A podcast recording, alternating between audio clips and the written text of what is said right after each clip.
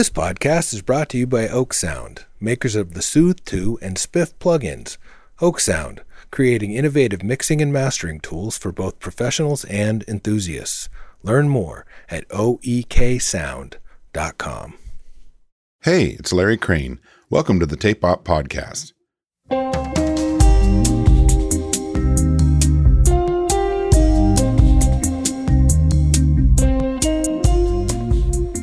Daniel Lanois.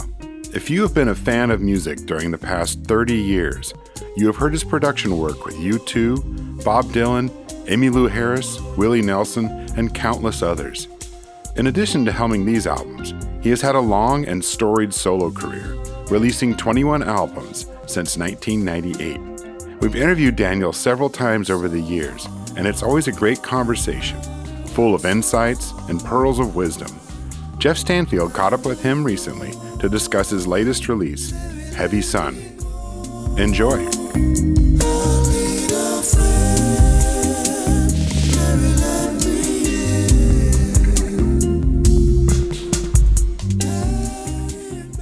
Good to chat again. Where do you find yourself these days? I'm in Toronto, in uh, my Toronto studio right now, which is an old Buddhist temple that I acquired 10 years ago when the monks were moving out. You know, with this new release, I, love how different it is from the last chunk of records that you've made. I mean, you, you had the three records that were really focused around the steel and then you you did a and really a fourth one too but you know the the record you did with Venetian Snares which was like a really aggressive at times and pretty intense rele- uh, release and then you've got this record heavy sun which just it just feels like hope. So maybe you could just tell me a little bit about the sessions and how the record was put together. Most of the making of the heavy sun album happened in los angeles in silver lake uh, where i have my studio there. And uh, my good mates rocco deluca jim wilson and johnny shepard joined me on this one. We all love harmony singing and the coming of Johnny, Johnny Shepard from Louisiana, who came from church, from a Baptist church. Uh, he brought, he's our hymnologist, so he brought all that, uh, that gospel harmony experience with him.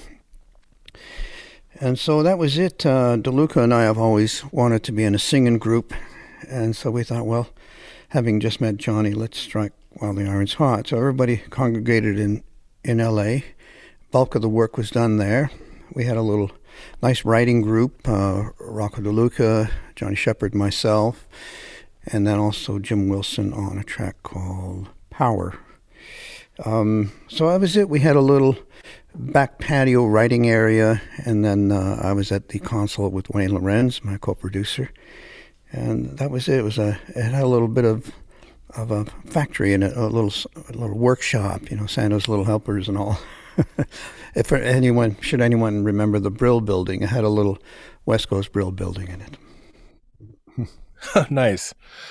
Yeah, I mean, this record is, you know, you, you, it, it states itself with the opening that this is a very different sort of record um, in terms of in the instrumentation. It feels like a gospel record uh, through and through, um, and I know a lot of your records have throughout from the very beginning, um, eh, that element has has made its way into your music and been an important element of your music. But this one, it really feels like that. And and I was almost thinking that maybe you'd recorded it in New Orleans. It just has a it has a very nice swampy feel to it, and and it just yeah. kind of drips that southern that southern feeling. Well, uh, thanks for noticing the uh, the gospel tonalities. Uh, obviously, the uh, Johnny coming from Baptist church and all, it had that in it naturally.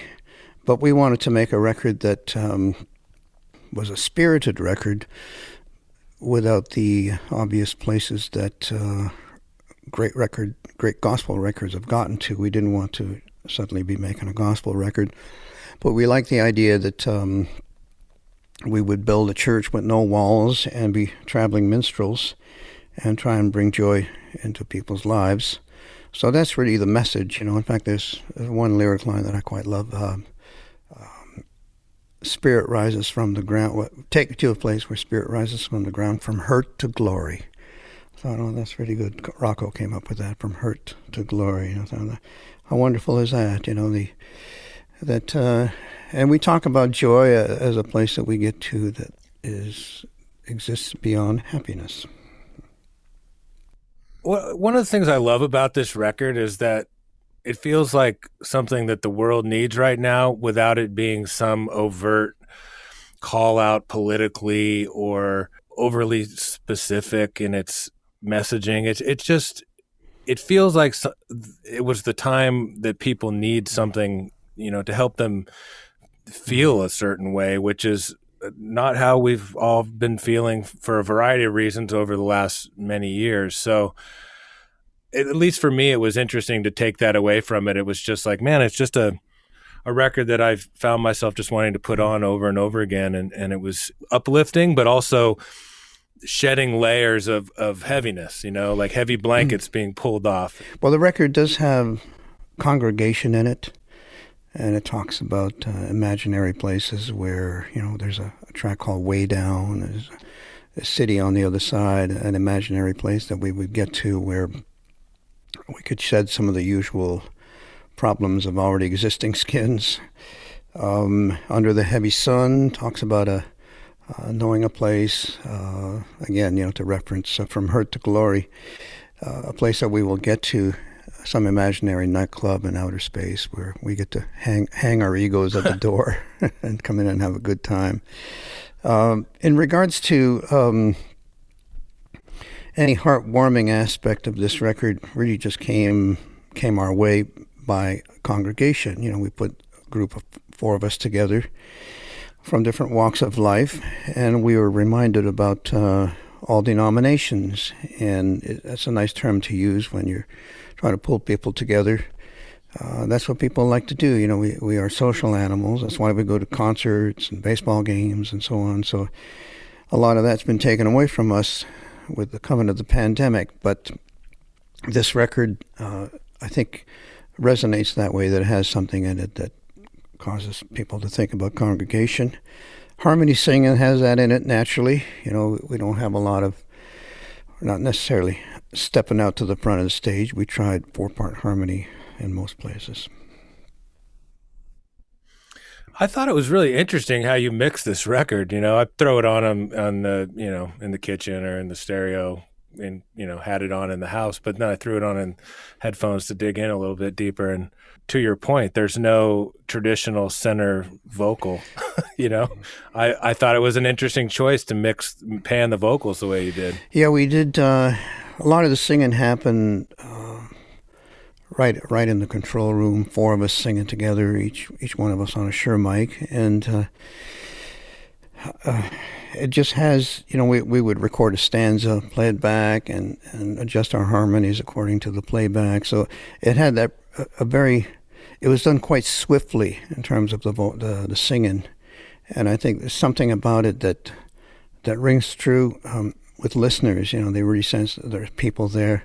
It's not, you know, the most technically perfect record because there's all kind of little clicks and pops and this sort of thing. Because I didn't want to get, I didn't want to be putting people behind glass. You know, so you can hear me doing my punches here and there, a little clickety-doos, but that's okay. Oh, yeah. I mind. the vibe is good and the bottom is deep. The grooves are nice.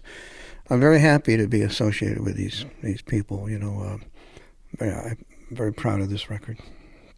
Was there ever a time where the the technical aspects, you know, for you had to be perfect, and you know, is that has that been an evolution, or has that always been part of it for you that you've been willing to roll with the the technical imperfections? Well, you know, it's technically perfect where we have. Uh, uh, metronomic time. So let's talk about grooves and time in regards to perfection.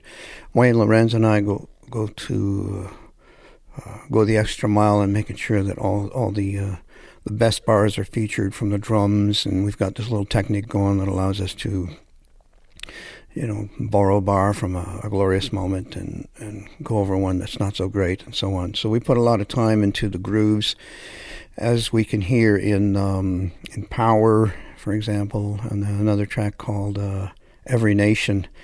Here, quite quite strong drumming uh, from Brian Blade and from Kyle Crane. So the the uh, it's not sloppy in any way in that department. Any sloppiness that I'm referencing would be me punching the vocals in and out and not getting it quite right. I, I, was more referring to working on So or or you know a U two record or one of these other records where maybe there was some sort of pressure to not have those, you know, punches heard mm. or things like that. I, I think it's uh, an important thing to point out, especially for, for other producers or, or engineers that are are learning, maybe just starting or have been doing it for a long time, that it's still okay to release something that has where you can hear somebody doing the punch or the punch isn't quite perfect because of all the other mm. things that superseded in terms of its you know human content and groove and, and all those. Well, things. I'm glad you mentioned the human content because I think people respond to that stuff. Um, if we're lucky enough to stumble upon uh, a magic moment, then you know we we try and keep that alive. And even if it has a little technical imperfection in it, you know, if somebody hits a beautiful note, well, maybe it'd sound better on another mic or this and that and the other thing. But if we if we uh, find ourselves in the presence of a bit of magic, then we we thank our lucky stars and off we go. We just keep going with it. Last time we talked, you mentioned that you probably didn't see yourself jumping into the, the role of the producer for a big artist or you know, and, it seems like you've just been focused more on your records and and and continuing to have output in that regard and, and your community working with your friends and, and musical compatriots. Well it's true in the sense that in regards to heavy sun you know it's it's a aside from johnny shepard uh, transplanting uh, from uh, louisiana to la those were my mates in los angeles and i decided to uh, to do you know, a local record I'm in Toronto right now, and there's uh, some local players here that I'm going to hook up with. A band called METZ, and a couple of the fellows from that band are doing a side project, so I'm going to help them out. So it, it's always nice to keep something going, something uh, in the neighborhood going. In regards to uh, more international projects, well, you know that hasn't come to an end by any means. It just, uh, but sometimes they, uh, I got to be careful how I use my time. You know, to a record might take six months or a year, and what does one want to do with one's life? So I'm presently, uh, for example, doing piano composition on the encouragement of a friend of mine who likes my piano playing. So it's become a whole new area of knowledge for me. And so I'm very excited about that right now. I'm working with Wayne Lorenz on this piano record. And uh, there's nowhere I'd rather be.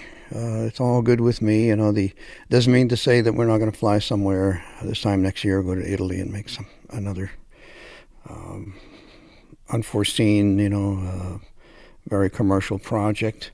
But I'm hoping this Heavy Sun becomes a commercial project for the very reasons that you pointed out. That you know, people have a hunger in these times to find something that might speak to them in a soulful manner or uh, in a, uh, in a manner of spirit and um, so the you never know what's going to happen. So. Uh, yeah, I mean, I think it's such an interesting time to be in music because of because of all the isolation. I mean, and I do think people are, you know, there's a whole segment of the population that are um, collaborative creators and that have, you know, for the for the most part, not been able to to do that. I, I wonder what the impact on music will be over the the coming years until we sort of find our way out of this for better or worse you know well as long as we're limited uh,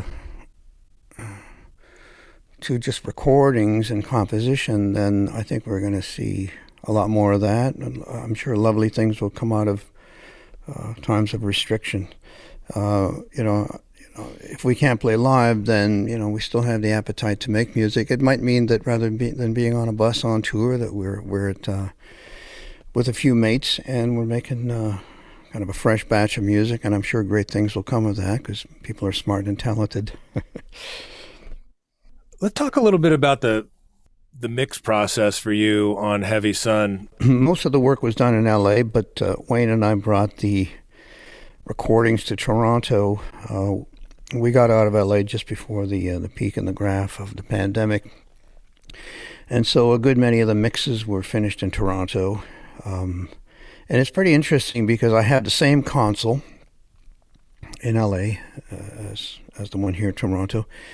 Slightly different monitor system, and Wayne and I have found that we do better mixes here in Toronto. So I got to re- have to readjust my uh, my monitoring system when I get back to Los Angeles.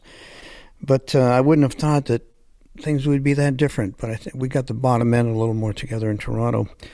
Um, what can I tell you about the mixing? You know, we. Uh, um, I do what I've always done. I print special effects as I go along. If we if we stumble upon a a dub or a, a repeat echo of some kind that's got some some fire in it, well, we print it onto the multi-track and it becomes a source ingredient. So we don't wait for uh, for mixing day to replicate sounds that we bumped into along the way. We we print them as we go. Are you printing multiple performances of mixes? Uh, I mean, that seems to be my sense is that you're performing the mixes um, and then comping mixes together after the fact, or we have done exactly that some of the time. You know, we might have a, an early mix that has a good vibe to it, but then the the, uh, the content has evolved. You know, maybe, maybe some of the lyrics have changed and so on. So, if we if we think that we laid something down that's got some some juice to it. Uh, a habit that's good to get into is to uh, lay down an instrumental version of that same mix so that you know I can come back and replace other lyrics on top of something that had a cool vibe to begin with. But yeah, you know the the technique of mixing a bunch of mixes and then you might edit them together. I've been doing that since I was a kid, you know, on on quarter inch tape. So it's not a new um, it's not a new angle. Sure. And uh, you know, for example, you might get fabulous mix, but the intro is not as good as it was on the on the demo. Well, we'll use the demo intro and glue it onto the body of the song. That sort of thing. I hear the prime time, of course, featured featured uh, in full force on this record, um, and I, you know, there's something about that that, and uh, I think it's probably why you use it that it has a level of a mind of its own at times, and and some unpredictability and seems to be part of your workflow on many projects. Well, the uh, the theory behind it all is uh, whether it's a prime time or any other little sampler. Uh, I, I, you know I use a boomerang. I used a bunch of little cheap sampling devices um, that we just sample an already existing component in the track. Let's say the piano, and uh, now it lives in the little sampler and we spit it back in to see if it makes sense, uh, if it's a harmonic complement anyway. So almost you can think of it as uh, cut from the same cloth, but you know an enlargement or uh, an isolated position that it might has have. Pardon me. Um, so that's it. That's the uh, whether one uses a, a, prime time or any other little box that uh, allows you to grab a little sliver of something that you like. And it's kind of surprising the um, just you know, just by playing back a sample against the track, it's not going to be good all the way through, obviously. But there might be a couple of glorious moments, and then off we go. We print where the glory is. yeah, could you tell me a little bit about uh, Dance On? Oh yeah, Dance On started out as a um, as a performance down at a dance club that my friend Carolina was doing a dance number her name's Carolina Cerisola, great dancer from Argentina, and she had been invited to be um, a contributor to this night of dancing. You know, there were a dozen different artists doing uh, solo numbers or uh, one number per group, let's say. And she said, I don't know what to do. Do you have a song that, you know, maybe you come down and play behind me? And, and I said, Well, we've got a song called Dance On. And we went down, played it for her. She loved it we were part of the performance. She did a beautiful dance, and it's that, that actual performance that became the uh, the uh, the recording for the album. Um, but Dance On is based on a uh, on an old soul song called "Do Your Thing," and uh, refresh my memory. Who did Shaft? My God, what are we? Are we, are we now? Thank Isaac you. Hayes. So this is our our one of our co-writers on Dance On is Isaac Hayes. Thank you for the refresher um, because he had a song very similar, uh, uh, but his his his conclusive lyric line was uh, do your thing. And our conclusive lyric line is, don't let them take the joy away from you. Um, so it's based on an Isaac Hayes uh, song, and we're very happy to have Isaac as one of our co-writers. And uh, it's just a song that's got a lot of spirit in it, and it kind of caught me by surprise. And and I thought, well, how many? Uh, you feel you want to dance, that's one thing. And then you feel you want to teach, you want to love, um, you want to shout, you want to sing, dance on. So, or sing on. Um, and it, it's really just the message of the song, because Johnny Shepard wants a message in every song. the message, message of the song is not unlike what Stevie Wonder already told us a few years ago. Um, teachers keep on teaching till you reach the higher ground. So it's got a little bit of that in it philosophically. And uh, thank you, Isaac.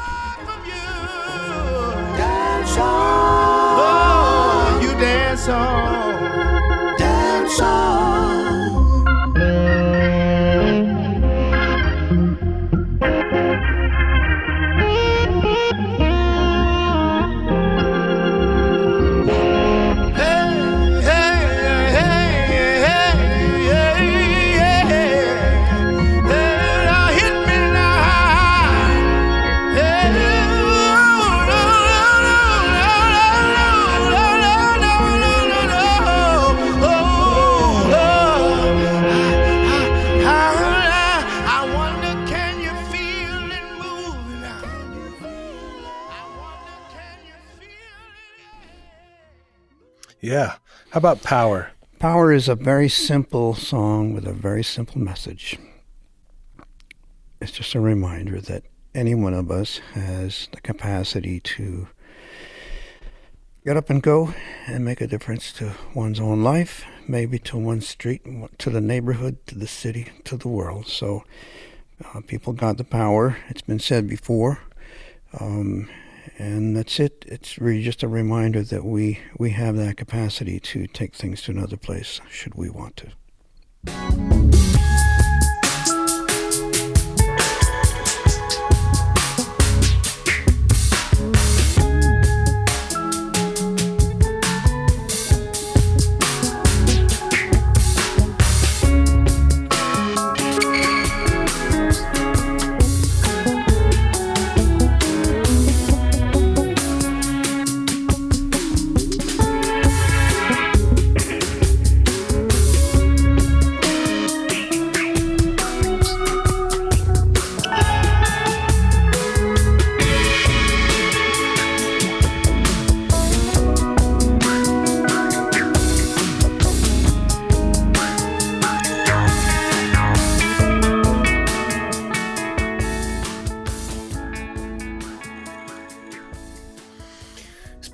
Speaking to that, it just made me think of something. You know, when you when you've got a song that means something to you uh, lyrically and message wise, how how are you approaching it in terms of what that's going to sound like? Because that's so important, and I think it's it's often overlooked. Like it's the the marriage of of sentiment to tone, and how important that is.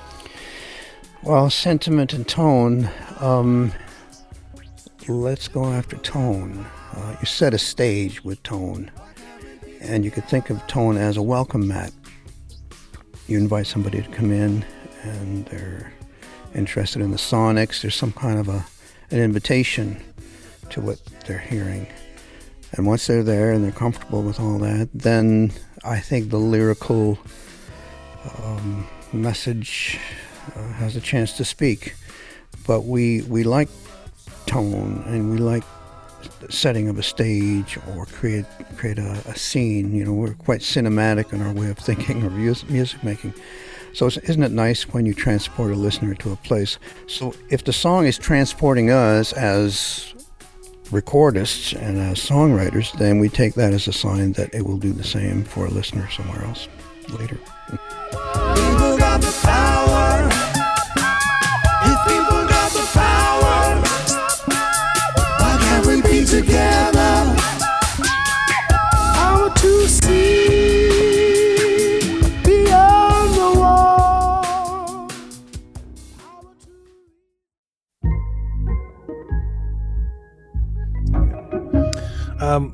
About Tumbling Stone? Tumbling Stone uh, came to be uh, when we talked about leaving our homes, because all of us had left our homes at a certain point to follow the direction of music. And our recent uh, member, Johnny Shepard, left Shreveport, Louisiana. He left the Zion Baptist Church to come and sing with us. I said, Johnny, how did that feel? Um, he says, Well, I left my home to wander. As a pilgrim, I travel on.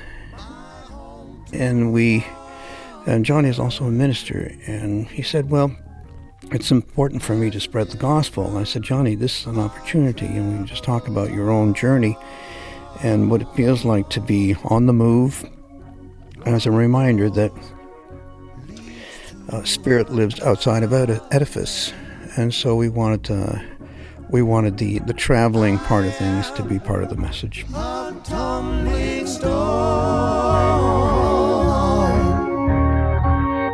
I I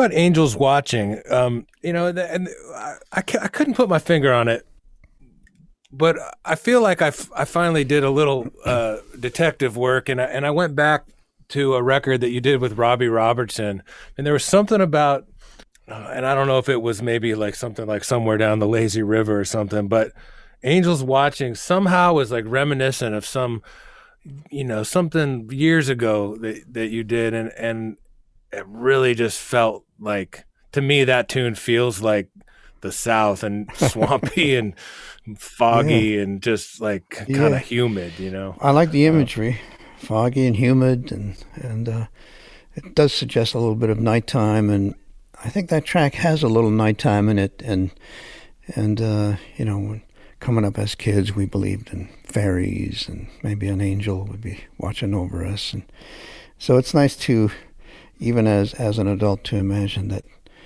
before you step into a situation, your guardian angel would tap you on the shoulder and provide you with a little bit of advice as to where you're going. so that's it. You know, angels watching that. Um, even in these fast times um, of technology, isn't isn't it nice to think that there'd be somebody up there, you know, keeping an eye on you? Some angels watching over me. All day, all night. Got me some angels watching over me.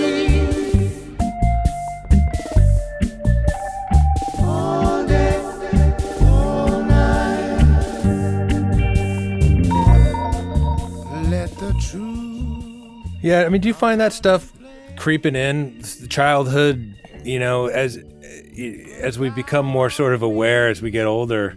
At least personally, I find myself a little bit more reflective. I'm, you know, I don't have a foot in the grave yet, but it's interesting that you talk about childhood, and and I and I was curious, like those that imagery and and you know, like you said, like pre-technology and a, a time that we grew up we're so different. I mean, we did the kids did different things with their time. Um, you know, I was curious if that was was true for you. You know, as you go on with creating music, writing music, producing music, you know, how much of that stuff do you do you see showing up? Uh, you know, years on. I think childhood is always with us as a driving force. Um, we have to remember that we went into music because we heard something we loved. And so the records I listened to as a kid really wanted me to, you know, maybe one day make a record like that. And so let's talk about childhood maybe as, uh, you know, those days of, those first days of inspiration. We talk about it here at the temple. Wayne Lorenz and I talk about what it was like when we got started in Toronto here. And we got to hear Muddy Waters and some of the jazz greats and, uh, You know, I, I heard Sly and, the, Sly and the Family Stone, James Cotton, and people like that. And, and so those, my childhood years, involved the listening to some of the masters of the time and think about that as a lesson outside of school. And so we always we always go back to what we were excited about at one time, and may it never go away. Excitement should always always be with us.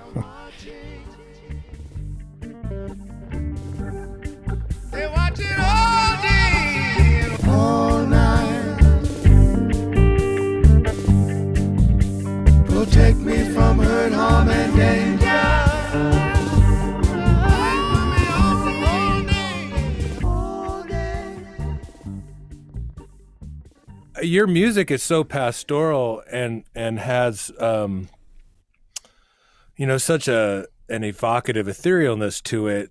Um you know through through your mix techniques and and your tone of your guitar playing and your steel and it sounds like memories and and that's why I, I ask and this has been true forever and i think it's what's kind of drawn me to them over the years and I think that we talked about this when we very first met when we did shows together. Uh, you know, we talked about that and and Harold Budd and and and the Pearl and and records like that, and just how much visual association there was with your music, and um, some music really does that, and it really allows for the listener to have a re- reflective uh, space and, and moment and to really visualize. You know, I just wanted to dig a little bit deeper on that in terms of painting pictures mm. with sound. Um, and, and maybe they're not even pictures that, you know, you're allowing me as a listener to have my own set of, uh, you know, uh, paintbrushes and paint. Well, uh, listeners ultimately will interpret a song in a certain manner and uh, may paint pictures for them within their own imagination. Um, but uh, when we're in the studio, that certainly comes up. You know, oh, it reminds me of uh, this kind of place, or it conjures up this kind of feeling, and so we operate. We're very emotional uh, people that way. We respond to uh, what the music brings to us, um, and so you, but it, you never know what it's going to be, and that's the the fun part of it all. That you know we get started and ooh, it seems to conjure up this kind of feeling, or it wants to go this direction, that one. Maybe it's more melodic, maybe it's uh, textural, and so on. So the we let the music tell us what to do, and it usually tells us right. when you start bucking the, yeah. uh, the natural process, things get all screwed up. Yeah, I mean that's a that's a good point. I mean, you have to be willing to be told what to do in a in a mm-hmm. way and have a two-way conversation with you know what you're being mm-hmm. presented with or or whatever. But um well, and and how how lucky are we that uh, you know we can change the course of a of a day's work at any point if something happens to come our way perhaps as a as a sidebar or byproduct of something else that we're laboring over. If something comes our way and it seems to, oh, who would have thought? You know, it's pushing things melodically in this direction. We can change um, the course of the day. We're not operating by complicated architectural drawings here. We we get to fly by the seat of our pants a bit. So that's what that's the beauty of record making that you you can make a quick shift. You can turn the boat around in a minute. And it, I think it's also worth noting that like the the things that over time that the tools that we work with, I know I don't love talking about the and placing a ton of importance on a specific piece of gear, but you know there are things that we've come across in our in our music making that feel like they're integrate, you know, integral to the process. I know that that's true for for you as well with with your tools. Well, what can we say about that? You know, uh, I like to use the photographic analogy that we keep our old lenses, no matter what medium we might move into. We have favorite pieces of equipment that we still use. Obviously, with microphones, you know, you might use a certain kind of mo- uh, microphone on a trombone. You know, a nice ribbon mic, for example. And just because it's fast times doesn't mean to say that we throw out the ribbon mic. It happens to be an American classic. Uh, like an RCA is what I'm speaking of, maybe a 44 or 77. Those are beautiful. They were beautiful then, and they are today. And so, um, but we move with technology as well. Obviously, you know we're we're on a digital format here, and so we can make copies of multi tracks pretty quick. But I, I still limit myself to uh, 24 tracks. That's enough. Any more than that, and I might get lost in the woods. I wasn't speaking so much of like as to the, the, new versus the old as I was to just things that, that are basically members oh, of yeah. the band. Okay, well we uh, we get used to a certain set of equipment, and probably the best thing we can do with um, at any given time with the equipment that we're excited about is make a few records, and then they will uh, they will represent. Uh, that moment in time, you know, what we were most excited about, approaches, and so on. And that's what I like about listening to my works from the past. I don't do things in the same way anymore, so there's something kind of sweet to be exposed to the, you know, the naive record making time of that of that of that chapter. And we're always naive. I mean, it's you can't go into the studio thinking, "Boy, I'm going to be naive today." No, we're we're excited about things. We do things in a certain way. But five years down the road, you might say, "Oh, we don't do that anymore." Isn't it nice that we captured? It was brought to conclusion, and, and something nice came out of it that represents uh, the spirit of the time. How about under the heavy sun? Under the heavy sun. Um, started out as um, um, it was basically a, only the lead vocal, and then we came up with the, the harmony. Uh, work so hard, work so hard on the road, and it's it's about uh, it. The more we wrote, the more lyrics we wrote, the more it seemed to become a song about a strange. Uh, drive with no particular place to go. You know, you got your arm out the door, and the, the night air is blowing through your uh, your hair, and and uh, it's a release. It's a way away from pressure, let's say, and it's it's got surrender in it, and it's got the future in it. That's what I like the most about it. Um, Wayne, uh, who's playing drums? Is that Kyle? Kyle playing drums on that. Kyle Crane played drums on that, and again, we cut it to a beatbox, and so we were able to um, overdub Kyle on top of that, and you know we fiddled around with his with his groove, and I think we got to a very interesting place with the groove. But it's um, oh, here's an interesting. Uh, that's the one I redid the bass on the organ with. Is yeah, we we had done. Um, Jim Wilson had played a regular bass, you know. Um, four string bass. And these couple of the chords of the song changed, so I had to redo the bass when I got to Toronto, and I used um, my old uh, Lowrey organ. Um, it's an old tube organ from the 60s. And got a, I'm quite proud of that little bass sound, you know, and it, it, uh, it scoots along very nicely, kind of giving it a little a bit of a walking feeling. It's all part of the journey. Talking about a good time, yeah under the heavy sun. Look at yonder Rita standing in the stand. Tell me what's in her hand. She said, Come on to the shack, boy. Cause there ain't no turning back. And you can call your friends, she told me to tell them to check their egos at the door. Oh, yeah. Cause everything is jumping over here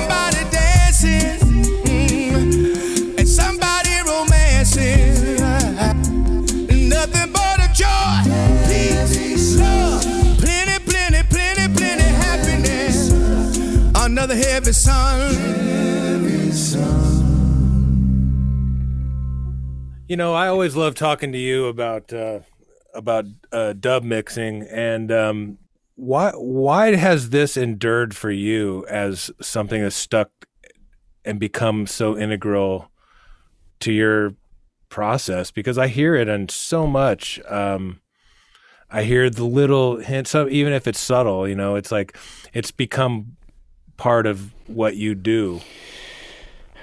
Yeah, I mean, I'll, revisit something I said a, a, little earlier in our conversation that um, surprises come our way every day in the studio, like a, a, little unexpected harmonic explosion, and and it's often something like that that will um, cause me to uh, write a new melody or a new support role to the melody, and I'm not the kind of composer that writes up charts and imagines what everything's going to sound like uh, by putting it down on paper. No, we we compose in the studio, and so we we definitely leave ourselves open to these little surprises. And in fact, you know, there's one that I, I hit on when when you and I are finished here, Geoff. I'm going to go to the console and carry on with the, what I started with Wayne Lorenz last night, this piano piece.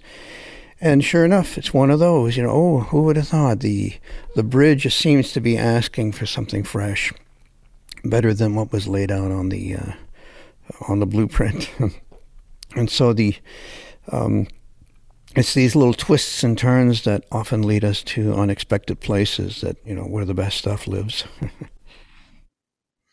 Are there other things that you do? I mean, I agree completely. I, I, recently have got gotten into modular synthesis and sitting down at the rack and just starting to plug you know, plug stuff in and move cables around and you know it's just stuff that I would never come up with on my own and you know after you've been doing it for long enough I mean, we hope that that wellspring of inspiration and ideas continues to flow, but it's often nice to be, mm. you know, shown shown the way. um, are there other things that that you do that spark that same sort of inspiration and element of surprise? We're constantly on the lookout for uh, new instruments. Um, in fact, I have a, an old instrument arriving from Montreal in the next few days. You know, just purchased a 1966 Fender Rhodes, um, one of those with the cabinet underneath. So looking forward to that because as I listened to a Harold Budd record that Eno uh, and I made called The Pearl, some of that was done on a Fender Rhodes, and I thought, oh, it's such a beautiful sound. Maybe we should get that going again. So there's, you know, an old dog coming coming into the studio here in the next few days, and I'm sure we'll find something in its bell-like sound that will make its way to this piano record that I'm working on. So we, we like surprises, we like excitement. Um, uh, I'm treating uh, the acoustic piano that we have here, treating the, the bottom end because uh, I like the piano a lot, but the, the bass end seemed to be too much like bong, bong, too, too aggressive too round wound sounding. So Wayne, uh, you know, developed a little system for me that allows that for the hammers to first hit a almost a cheesecloth or a little damper before it hits the string. So um, the bottom end of my piano now has a little more Jamaica in it than it did before. so we get excited about simple ideas like this. Plus, the bass is now half the volume that it was. It means that then the upper harmonics have a chance to shine through a little better. So it's and it's turned out to be a very inspiring and, and unusual sound that uh, uh, I'm sure conventional piano voicers would would uh, would not believe they would not agree with this at all. But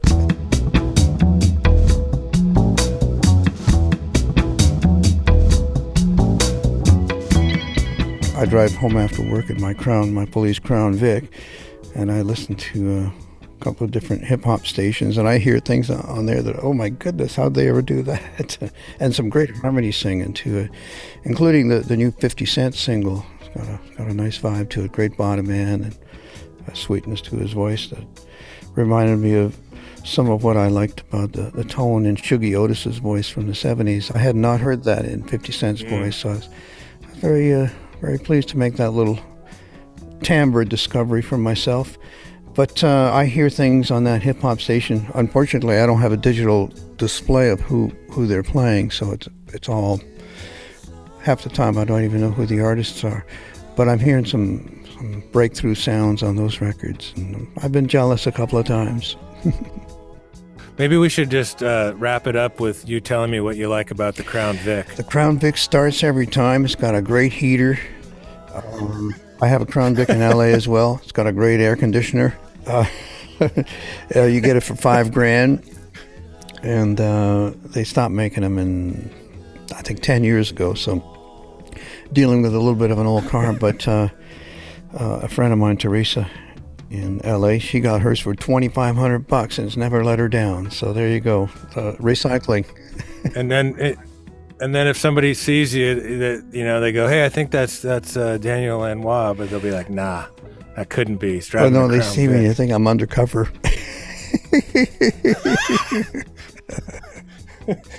oh man, now that's a whole other story. the secret life of of uh, Mr. Yeah, Detective Lanois.